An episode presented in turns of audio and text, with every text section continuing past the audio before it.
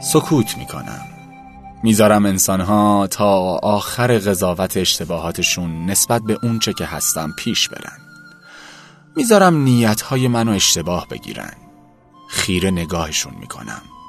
مگه چقدر مهمه تو ذهن بقیه درست شناخته بشم؟ وقتی که اونها از درونم بیخبرن. چه فرقی می‌کنه که تو رو فرشته خطاب کنن یا شیطون؟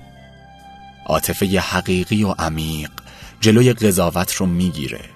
چرا که وقتی کسی رو خالصانه دوست داشته باشیم به جای قضاوت سعی می‌کنیم اونو درک کنیم. پس افرادی که به راحتی و غیر منصفانه منو قضاوت می‌کنند خالصانه دوستم ندارن. بنابراین قضاوت ناآگاهانه دیگران چه اهمیتی داره وقتی محبتی عمیق و خالصانه در بین نباشه؟